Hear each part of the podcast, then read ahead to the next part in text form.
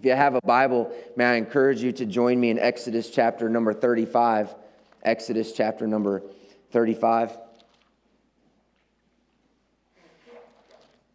If this is your first time with us, or maybe the first time in a, in a long time, we've been focusing our attention for the last many weeks on the Ten Commandments, and this is going to be the, the final message in this little portion. We're going to spend a few weeks uh, moving our attention to Christmas and the theme, The King has come, over the next few weeks. And then, uh, as the Lord allows in the, the beginning of the months of the beginning weeks of January, we'll turn our attention to the book of Deuteronomy. But we've seen for these number of weeks that the Lord has desired one thing through these 10 commandments, and that is to, to start a covenant relationship with his people. He has delivered his nation Israel from the bondage of slavery in Egypt. And what we have to understand is he was not taking them from one set of bondage to another set of bondage under a set of rules. He was bringing freedom to them and asking them over and over, I want to be your God and I want you to be my people.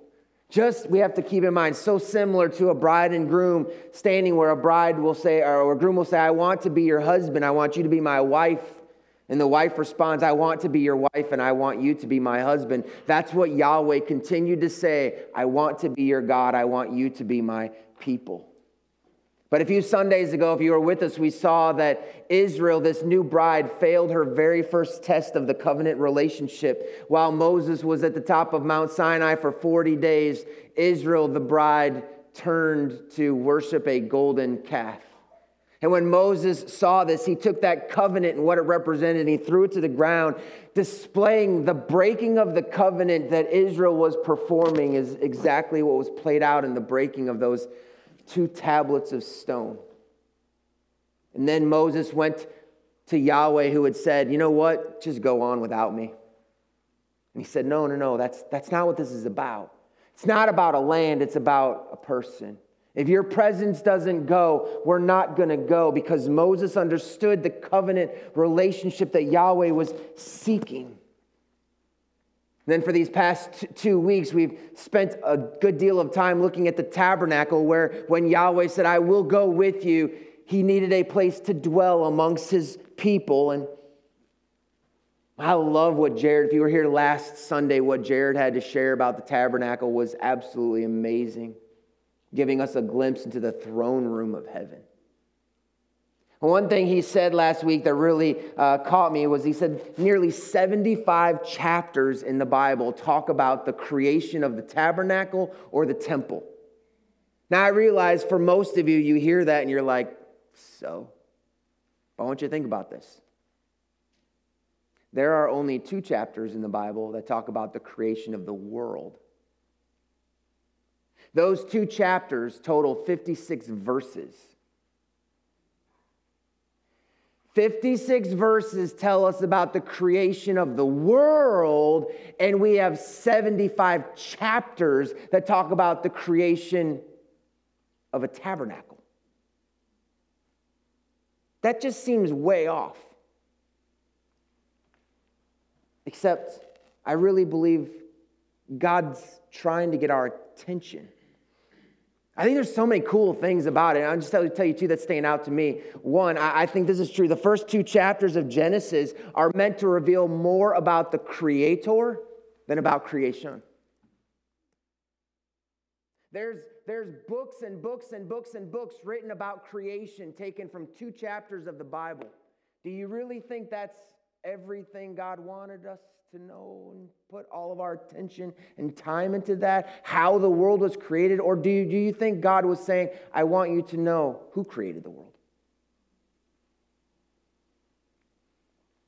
I mean, we find details in the tabernacle about the tassels that hung from a rod in, in, that, that carried the Ark of the Covenant, a tassel. We find details about a tassel.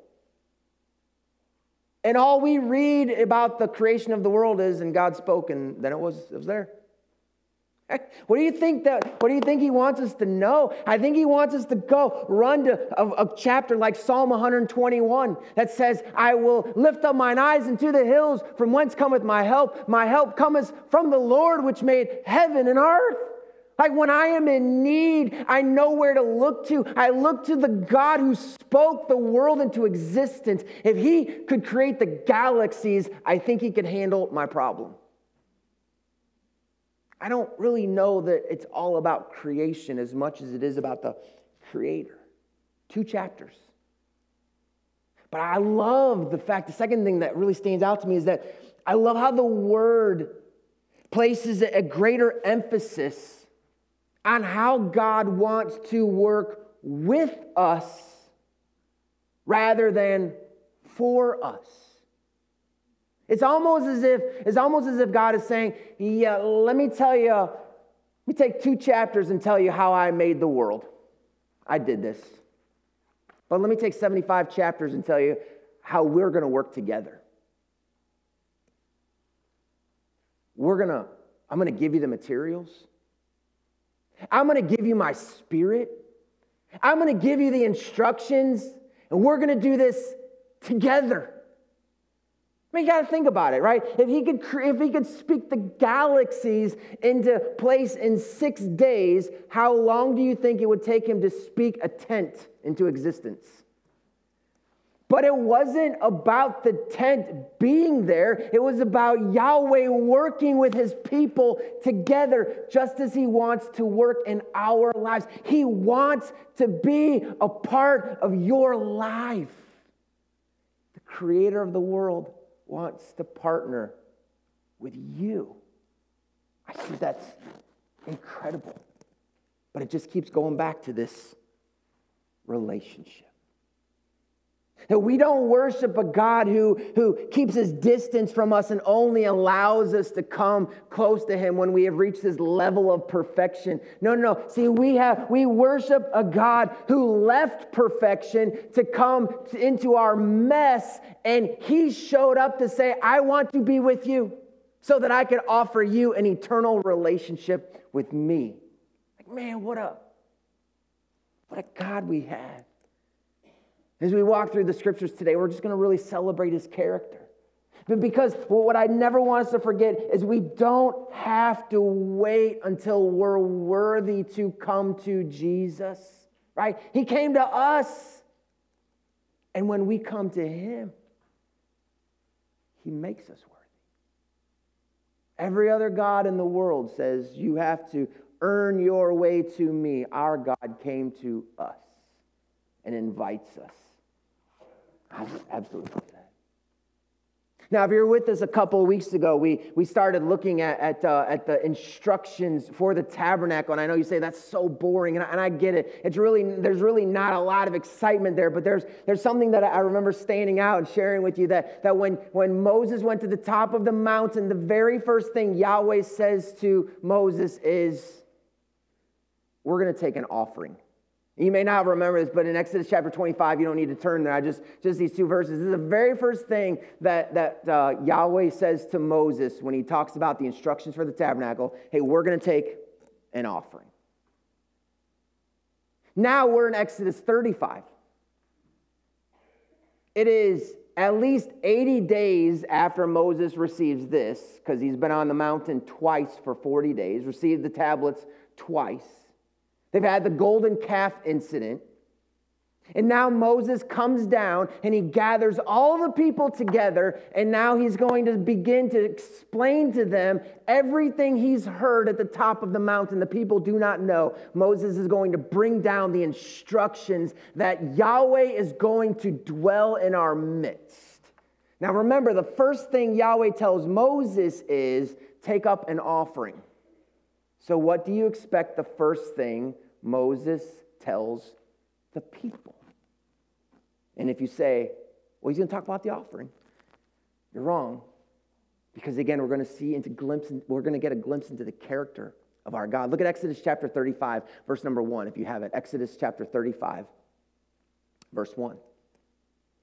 Moses assembled the whole Israelite community and said to them, these are the things Yahweh has commanded you to do. For six days, work is to be done, but the seventh day shall be your holy day, a day of Sabbath rest to Yahweh. Whoever does any work on it is to be put to death. I know you're like, man, so he's going to talk about dying? Oh, we, no, no, no. The death just shows you how serious Yahweh is about rest. Like, I think this is just absolutely amazing and giving us this window into who Yahweh is because before he asks for an offering from the people, he's offering rest to the people. Hey, you're going to go to work. Where we have a, we have a, we have a job to do. We, we have a building to prepare, but here's what I want you to know. In the work, I am promising you rest. It's the first thing on the blueprint.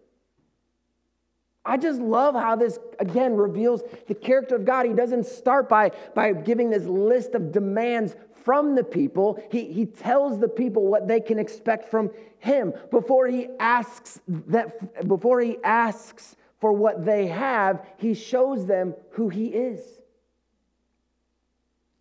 And the same thing is true for us today as disciples of Jesus. Right? Well, we don't give We don't give because, like, Jesus has something that we need. We give as a way to reflect who Jesus is. I know in many, in many churches they would pass an offering plate around. Our church doesn't do that. There's offering boxes on the walls in the hallway. Do you know why those offering boxes are there? Here's what I'll tell you not because you have something that God needs.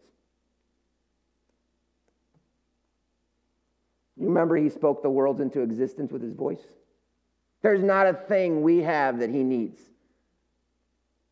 So then, why in the world? Why in the world does, does our God desire his people to gather and to give? Because when we give, we reflect his character. He is a God of generosity.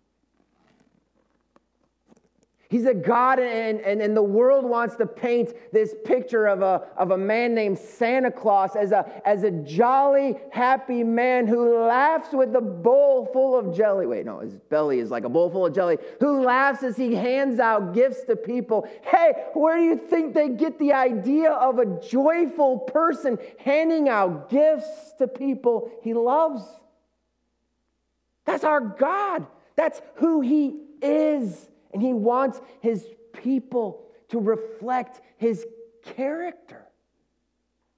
Listen, we all know what's about to happen in our lives. We're going to enter one of the busiest seasons, one of the most wonderful times of the year, but you also know one of the busiest seasons of the year. We got to think about why. Like, as Christians, what are we celebrating? We're celebrating that the one who created the world stepped into his creation. And the one who breathed the breath of life into humanity is going to lose his life at the hands of humanity. But in coming to this earth, his incarnation, and by going to the crucifixion, and then by suffering through the, uh, the, his burial, and then coming out with the resurrection, and then going back to heaven in the ascension and sitting on the throne of God, we have the opportunity for eternal life with that Creator. That's what we get to celebrate. But do you know how many, what many Christians are going to say? In just a couple of weeks. I'm so glad that's over.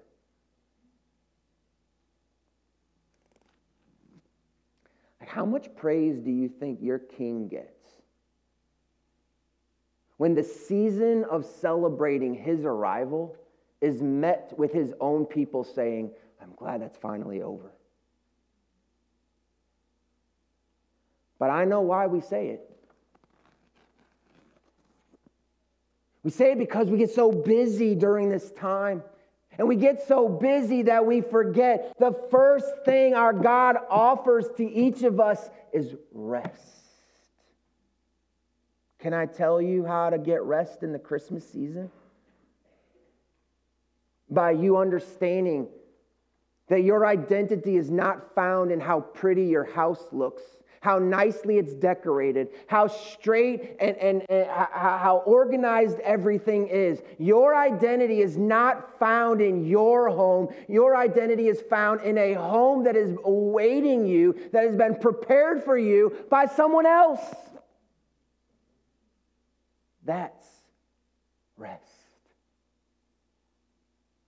There's rest that awaits because your worth is not found in the gifts that you go out and the money that you spend, that you give to other people, hoping they will like what you give them. That's not your worth. Your worth is in the gift that has been given to you, as 2 Corinthians 8 9. He who was rich became poor for your sakes, that you through his poverty might become rich.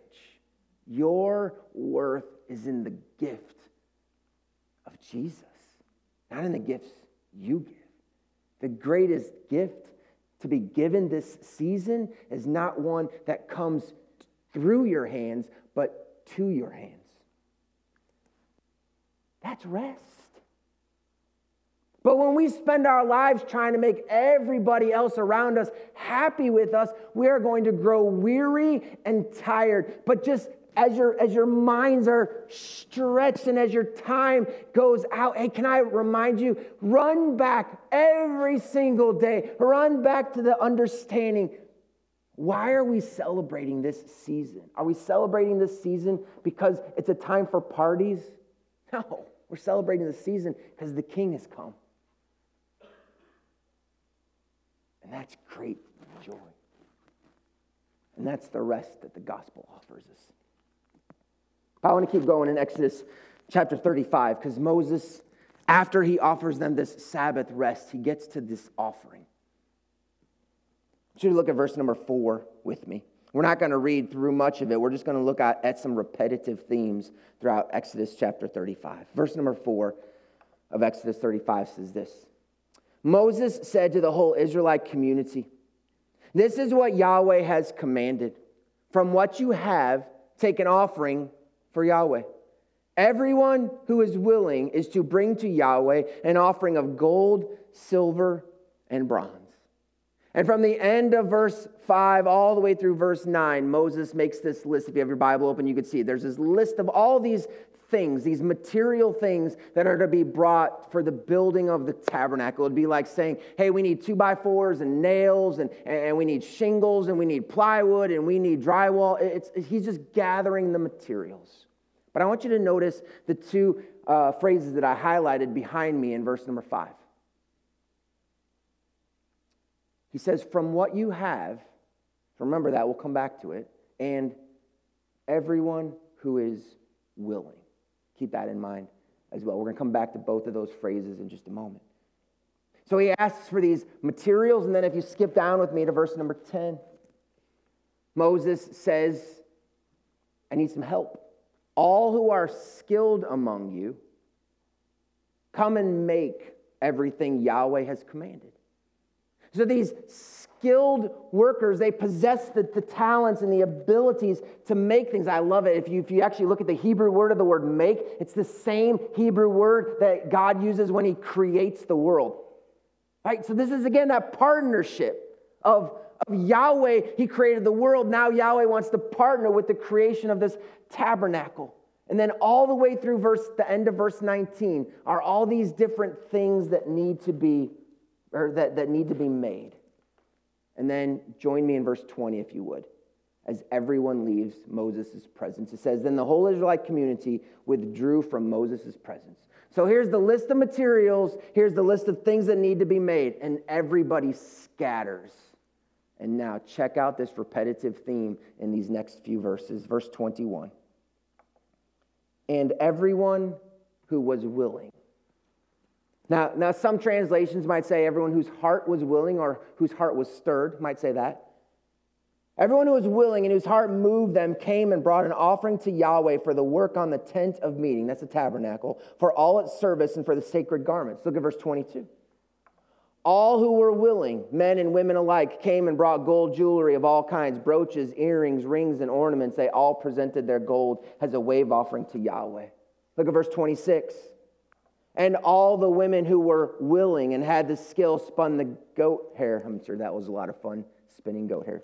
Uh, in verse 29, all the Israelite men and women who were willing brought to Yahweh free will offerings for all the work Yahweh through Moses had commanded them to do. There's this repeated use of the word willing, or like I said, it could be a willing heart or a stirred heart. But but but hey, you got to understand, like we've got to we've got to step into this for just a moment and think about what's taking place.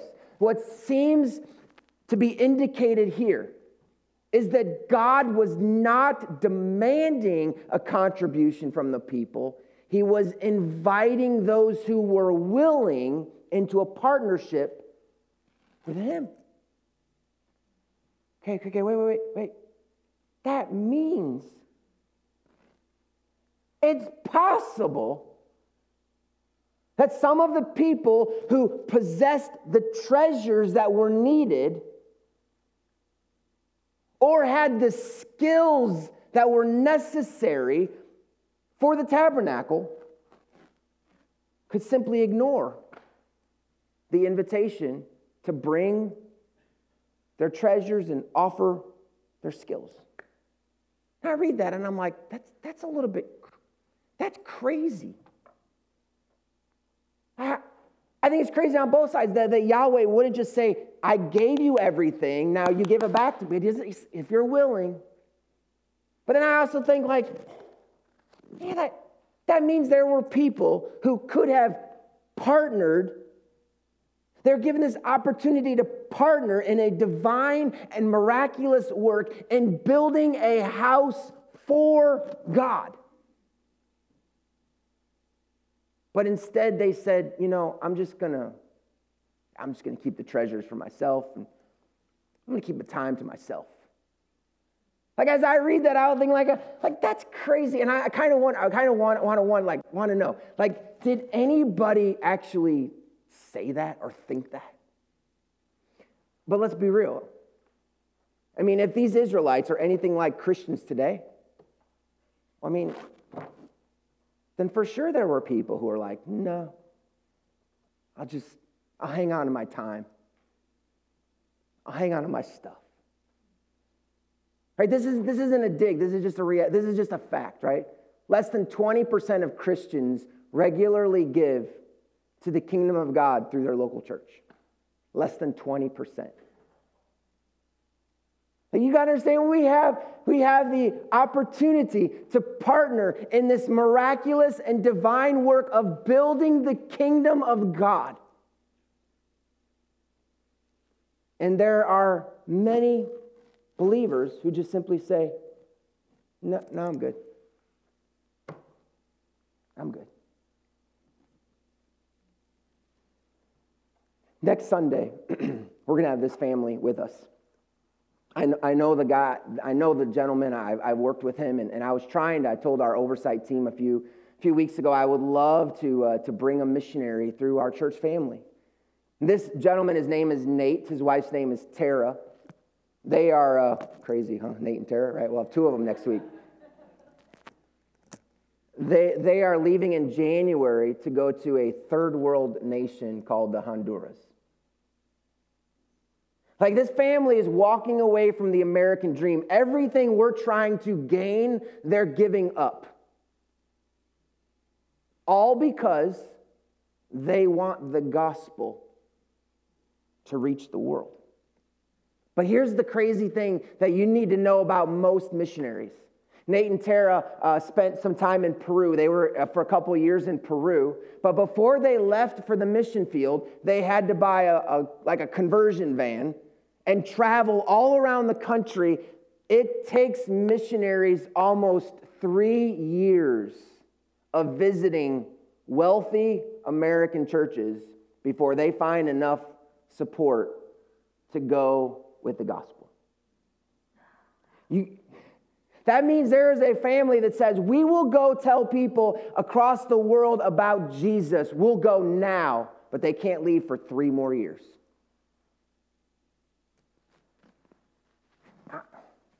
See, do I believe that American Christians want to see the gospel go global? I absolutely believe it. I'm not going to ask the question, but I think if I ask the question, how many of you in here want to see the gospel go global? Every one of you would raise your hand. And I don't know a Christian in the world who would not say, I don't, who would say, I don't want the gospel to go global. Every Christian wants the whole world to know, but I also believe most Christians don't make global missions a priority.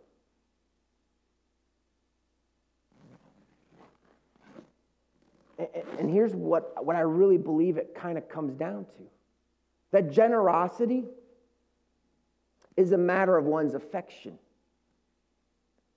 not a matter of one's possession. Like most of us would say, if I had more, I would give. But remember what Yahweh said at the beginning from what you have. He's not looking for us to go outside of the means that we already have to support the work that He's trying to do. He's saying, I've already gifted you what you need. So from what you have, take and give.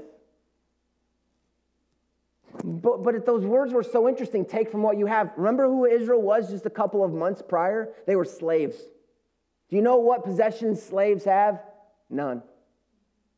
So now he's saying, Come bring gold and silver, bring the precious jewels. Where do slaves get gold and silver and precious jewels? If you know the story of the Exodus, as Egypt was leaving, God moved in the hearts of the Egyptians to give them their treasures as they were leaving. That means that everything Israel had had been given to them at the hand of God, and now Yahweh was asking them to freely or willingly give back to him what he had freely given to them. But here's the thing we have to remember this about our God He's not after our possessions, He doesn't need anything we have, He's after our affections. That's why Jesus says, where your treasure is, that's where your heart is going to be. He doesn't care about our treasures, He cares about our hearts, but He says you'll find your heart where your treasure is. So you know. Because every one of us, every one of us in here, we view something as significant. We view some cause as great. And we give to those, we give our treasures to what we view as, as important. For some, it's sports. For some, it's clothes. For some, it's hunting. For some, it's food. For some, other passions that we have. I have what if the church, man, come on. What if the church saw the Great Commission as our great passion? Wow. I really believe this. That if the church saw the Great Commission as their great passion, meaning if every believer were to say, I am passionate about the gospel reaching our community. I'm passionate about the gospel reaching our world. I really believe that the world would be shaken with the gospel. I mean, think about it. If you were at work and, and somebody said, Hey, would you, would you like to do this? And you say, ah, You know what? Our family's saving right now so we can go on a missions trip. That would shake somebody. You're, you're going to do what? Yeah, we're saving our money so we can go to another country so we can tell people about Jesus. Why would you do that? Oh, it's a great question. Let me tell you about my king. Or what would you say if, hey, would you guys like to do? Oh, sorry, we're not going to be able to participate because we have a prayer meeting and we're going to be praying about reaching the world and our community with the gospel. You're going to what? You're going to go to a prayer meeting, not a party? I really believe that if, if we got passionate about following the commands of Christ, that this world it would be shaken. But I, I, re- I, I feel like we want things to happen but we expect others to do it for us. How different would your family be if you sat them down to say hey you know what? We're uh, we're not going to, we're going to scale back our own Christmas this year because we're going to help a family in need. Now, I promise you, you're not going to have your kids look at you and go, Yeah, that's a great idea, Dad. Like, they're not going to say that. But, but may I tell you, your responsibility as a parent is not to make your kids happy. Your responsibility as a parent is to get your kids to follow Jesus as one of his disciples. If we are making disciples of Jesus who follow our King, and our King cares about the poor and the needy, we need to get our children to have a heart for the poor and the needy. And we do that not by giving them everything they want, but by turning their attention to people who are in need. And that's exactly what we see here. I'm going to show you something amazing in the next chapter. Look at Exodus chapter 36. These people had such willing hearts. Verse number five. Exodus 36, 5 says, and he said to Moses, The people are bringing more than enough for doing the work Yahweh commanded to be done. And then later in verse number 6, the end of verse 6, it says, And so the people were restrained from bringing more because what they already had was more than enough to do all the work. You get it. Moses is like, hey, I want you to go if you're willing, bring. And so much was being brought that he was told, like, Moses, we have too much stuff. Tell the people to stop. Now, that's amazing in itself. Tell the people to stop. But, but here's what's even more amazing these are the same people who 40 days earlier were bowing down to a golden calf. Wait, wait, wait, wait, wait, wait, wait. What wait, wait, wait, what happened that caused these people who were bowing down to a golden calf to suddenly give of their treasures so abundantly that they're like, we have too much? I think that question is easy. They recognize something. They recognize that Yahweh offered them forgiveness for their sin of idolatry, and that he promised his continued presence with them in spite of their unfaithful actions. And when they recognized, this is what we deserve, and this is what we get from Him, from this God. Oh, yes, my affections are stirred because of what He has done for me. And guess what, church? We have the same story today. Right? Because of Jesus, in spite of our sin, in spite of our rebellion and our unfaithful actions, like we have been forgiven. Ha! And we have been offered his continued presence within us as the Holy Spirit walks and dwells with us. Man, that should move our hearts. Because as our, as our hearts are recognizing the loving actions of Jesus, they will be stirred to loving actions for Jesus. My guess is, I know this is true in my life. When my heart begins to grow cold and distant from the Lord, it's because I have not rehearsed the story. So Devin, it's like, well, well, you've said it to me a few times. Preaching the gospel to yourself every day. When you preach the gospel to your heart every day, you step back into the story, the story of who I am, what I deserve, who He is, what He has done on my behalf. Ah, that's when my heart is stirred again into loving actions for Jesus. Like the story always moves us. I don't know how many of you know uh, about this, but last year there was an NFL player on the Buffalo Bills. I think it was a Monday night, if I'm correct, but it was on national television. He got hit in the chest and his heart stopped. He was taken to the hospital, carted off. It was a huge story, it was national news. In three days, in three days, over $6 million was raised on social media for this NFL player. You know why? Because people heard his story and their hearts were moved.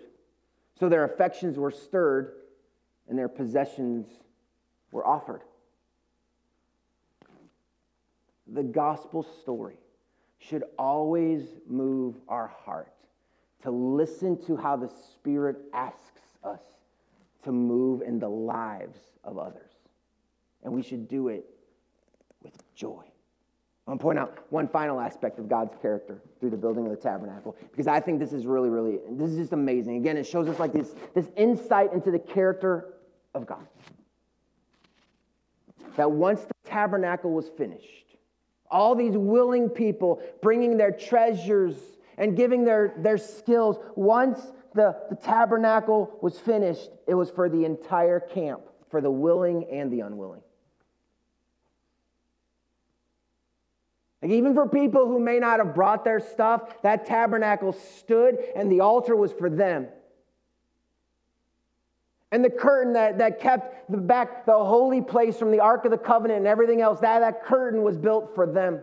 And the, the, the presence of Yahweh that rested on the Ark of the Covenant, that Shekinah glory, it was for the willing and for the unwilling. What does that tell us about God's character? That God uses the willingness of obedient believers to bless everyone. Everyone means the willing and the unwilling, the obedient and the disobedient. Everyone gets to see a display of God's bountiful blessings. And as soon as I say that, I'm like, I hope that you understand that's why this church exists. This church does not exist only for the people sitting in this room.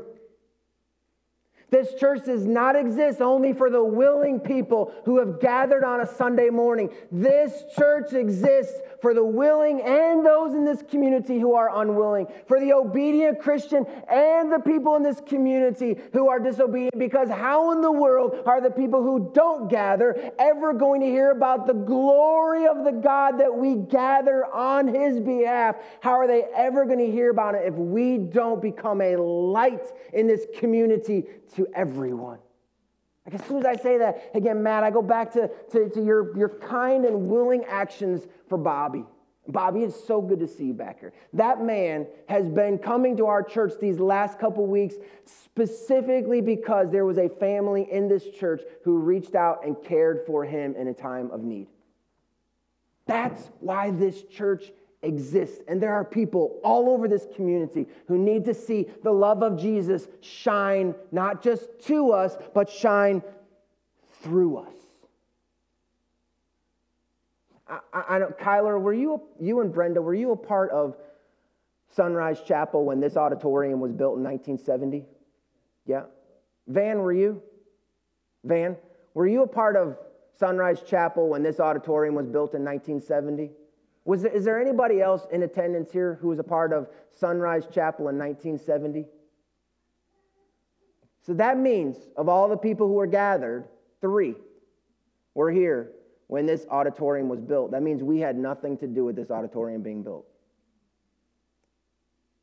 How many of you came from Warsaw Community Church seven years ago? One, two, three, four, five, six, seven, eight, nine, Nine. Nine people came from a church in, in Warsaw that helped plant, and I think, if, I'm, if I heard this correctly, spend a quarter of a million dollars upgrading this facility. Which means a combined total of 12 people were a part, had any role in allowing today to happen. Their willing and obedient hearts made it possible for us to gather today in worship of our King. Here's what we have to think about who is going to gather generations from now because of our willing and obedient hearts? Who's going to be able to point and say, hey, because of him, because of her, because of their willing and obedient hearts, We have a space where the presence of God comes to dwell and the Spirit of God meets us and we are able to gather with other. We have a responsibility, church, to the community around us, to the world outside of us, and to the people who aren't even born yet, because in 1970, I was five years from being thought of. That means there's unborn kids who are depending on us to be obedient and willing disciples of Jesus today. And I please hope you understand this. I'm not standing up here trying to raise money for our church. It has nothing to do with our church. It has nothing to do with your money. It has everything to do with our willing and obedient hearts. Because he doesn't need our possessions, he's after our affections. God doesn't need what we have, but He wants His disciples to reflect who He is to the world. He is a generous, giving, loving, joyful God who loves the evil and unwilling of this world.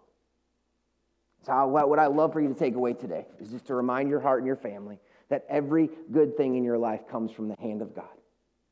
Yes, you do this through your words, and your words are important, but also your works are important, right? Your kids aren't ignorant. They can hear you say all you want to how important Jesus is, but they also know where your true passions lie because they see your life.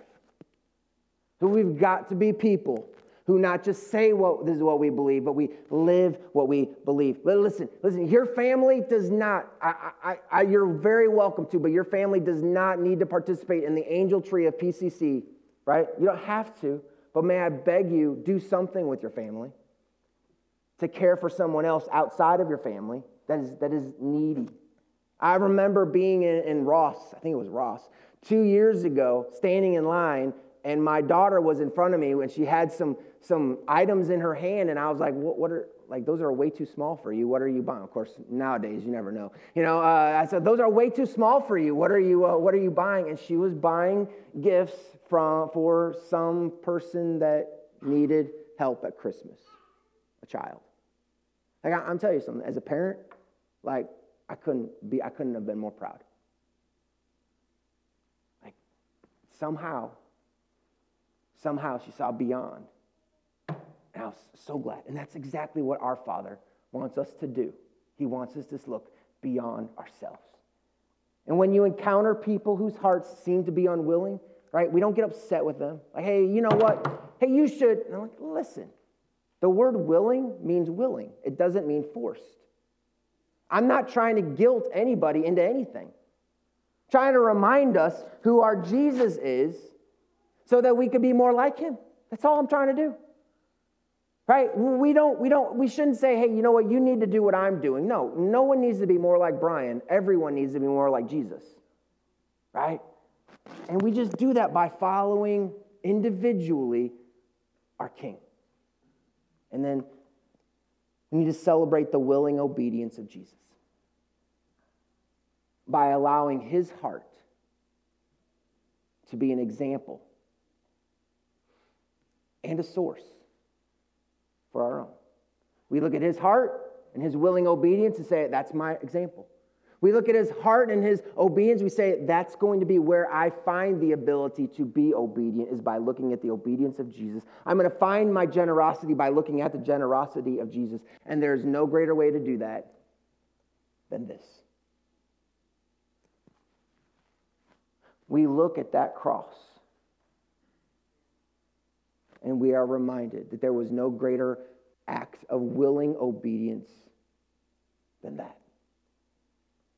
And when we gaze into the cross of Christ and we gaze into the, to the juice that represents his blood and the bread that represents his broken body, and we pause to simply say, Thank you, Jesus. We are reminding us of the story, not our story, but of His story in our lives. We are reminding our hearts of the story, and our affections for Jesus should be stirred, which means as we leave today, our actions should be different for Him.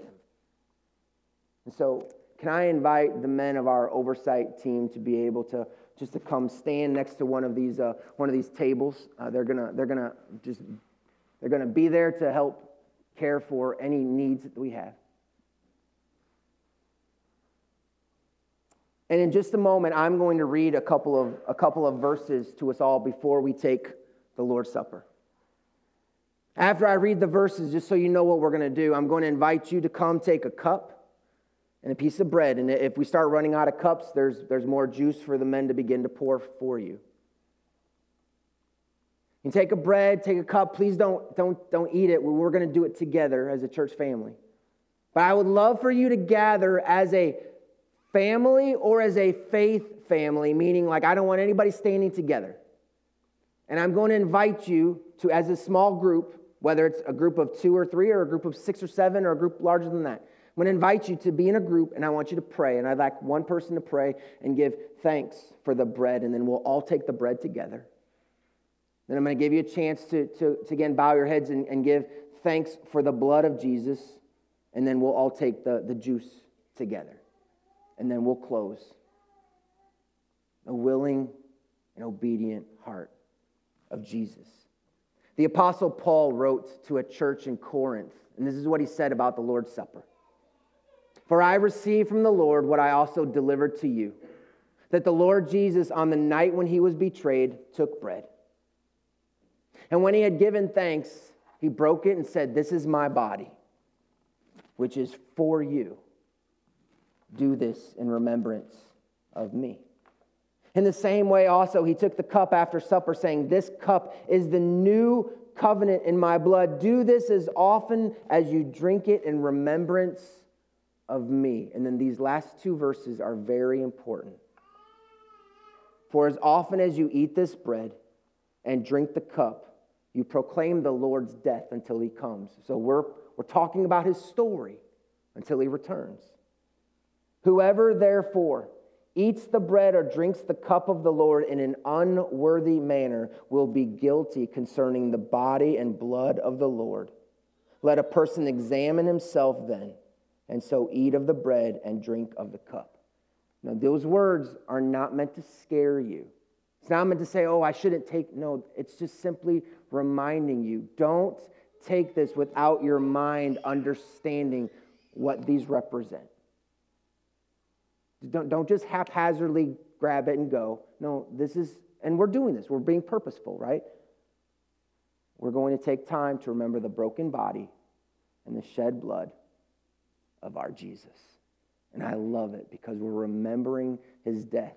And then next week, we turn and we begin to celebrate the arrival of his coming because the king has come. Good news. Father, as we enter